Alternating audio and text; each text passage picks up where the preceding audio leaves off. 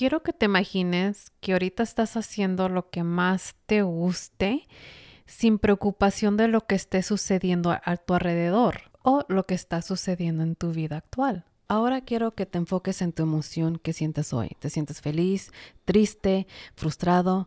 Ahora, reconoce y refleja en esa emoción. En Un Tecito con Letzi vamos a explorar diferentes temas, perspectivas y analizar nuestras propias experiencias. Te aviso que los temas son para educación e información, no para usar como terapia.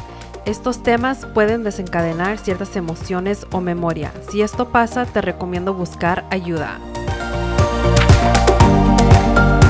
Bienvenidos a Un Tecito con Letzi. Pongámonos cómodos porque ya estoy lista con mi tecito. No se te olvide suscribirte y dejarme un review.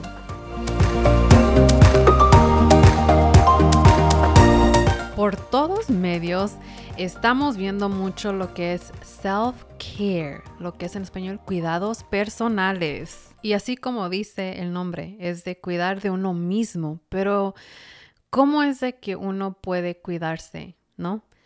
Es aquí donde a veces no sabemos o a veces lo estamos haciendo mal, que no nos está ayudando realmente. Porque el cuidado personal realmente tiene que ayudar nuestro bienestar.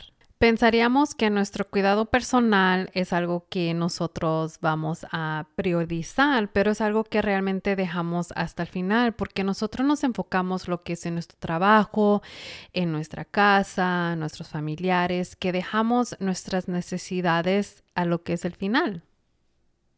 Pero otras de las razones en las que podemos dejar a un lado lo que es nuestros cuidados personales pueden ser por problemas de salud, una crisis financiera, has perdido el trabajo, otros tipos de situaciones que pues son difíciles, ¿no? Son desafiantes.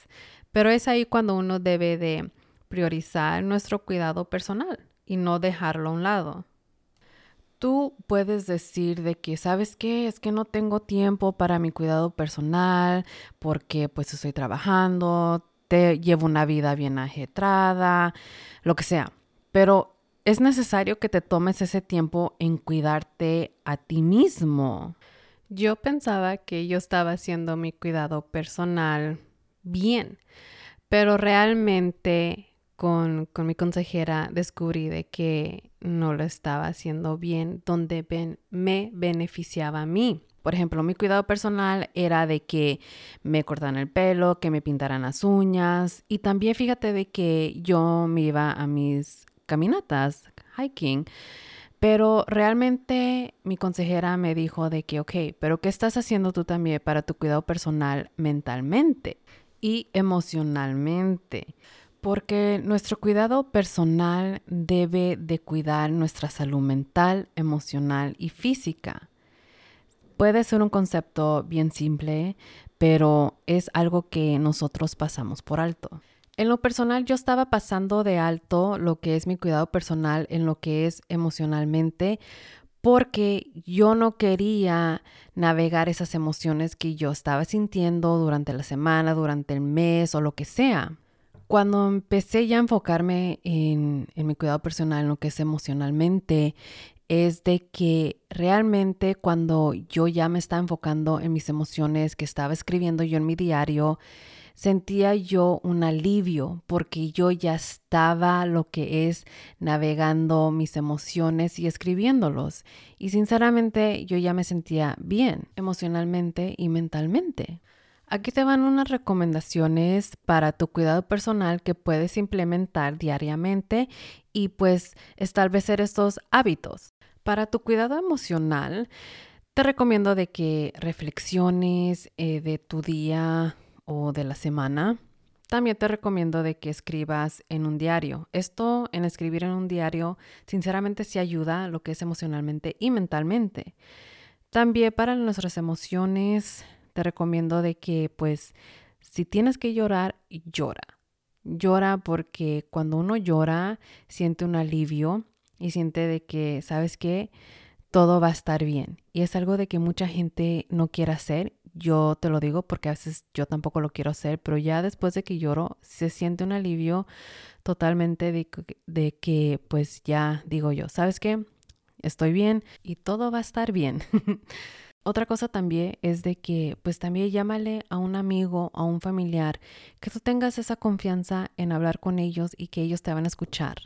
También puedes leer un libro, escuchar un podcast, escuchar música, lo que tú quieras hacer, el de lo que te va a ayudar a ti emocionalmente.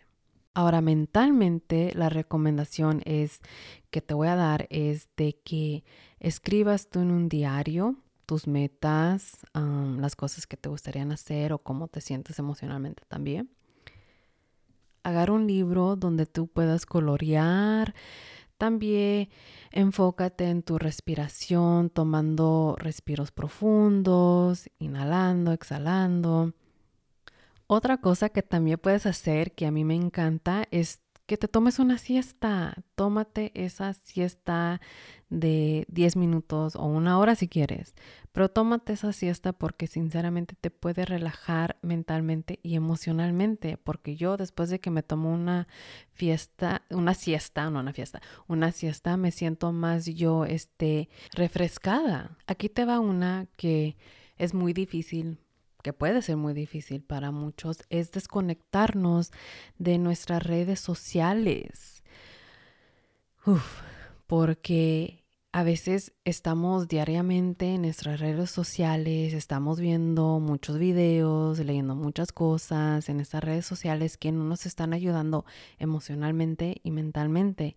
Y esto afecta nuestro cuidado personal y pues afecta nuestra salud mental. Esto de las redes sociales, de desconectarnos, puede ser otro tópico que a lo mejor tenga más adelante en cómo esto afecta nuestra salud mental.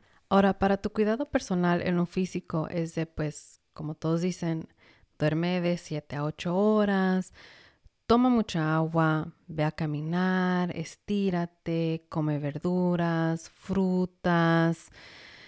Esto realmente va a ayudar tu cuidado personal en lo que es físico. Bueno, ya te di yo unas recomendaciones en cómo tú te puedes enfocar en tu cuidado personal. Ahora está en ti en cómo vas a implementarlos. Gracias por haber escuchado este episodio aquí en Un Tecito con Letzi. Espero que haya retado tus perspectivas. No olvides de suscribirte y dejarme un review. Te espero en el próximo episodio para seguir navegando la vida juntos.